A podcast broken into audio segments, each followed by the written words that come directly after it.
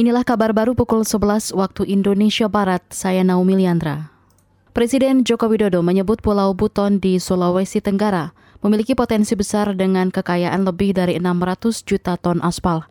Namun selama ini Indonesia malah mengimpor hingga 5 juta ton aspal per tahun. Hal ini disampaikan Presiden Jokowi usai meninjau pabrik aspal PT Wika Bitumen Kabupaten Buton, Sulawesi Tenggara kemarin di Provinsi Sulawesi Tenggara yaitu aspal, tambang aspal di Kabupaten Buton. Yang problem adalah kita ini malah impor sampai kurang lebih 5 juta ton per tahun. Di sini produksi malah tidak dijalankan. Presiden Jokowi menegaskan mulai saat ini industri aspal akan terus dimaksimalkan hingga 2024.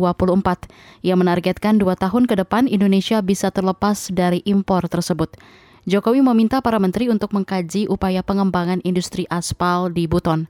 Dia menginginkan terdapat hilirisasi aspal agar produk yang dihasilkan memiliki nilai tambah.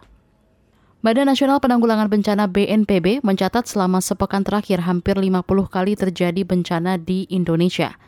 Pelaksana tugas juri bicara BNPB Abdul Muhari menyebut bencana kebanyakan masuk kategori hidrometeorologi basah dan kering, termasuk banjir bandang, tanah longsor, cuaca ekstrim, dan abrasi pantai.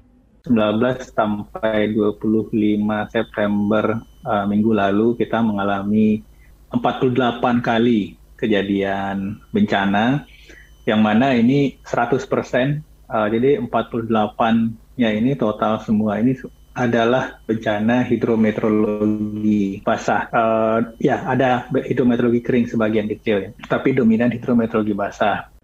Pelaksana tugas juri bicara BNPB Abdul Muhari menyebut akibat bencana banjir setidaknya 5 ribuan rumah terendam dan 22 ribuan orang harus mengungsi. Ia meminta masyarakat waspada terhadap bencana banjir, terutama daerah-daerah yang mengalami curah hujan tinggi, seperti Garut, Sukabumi, Ciamis, dan sebagian besar Provinsi Jawa Barat. Kementerian Pariwisata dan Ekonomi Kreatif gencar mengembangkan desa wisata dan juga wisata-wisata prioritas di Indonesia.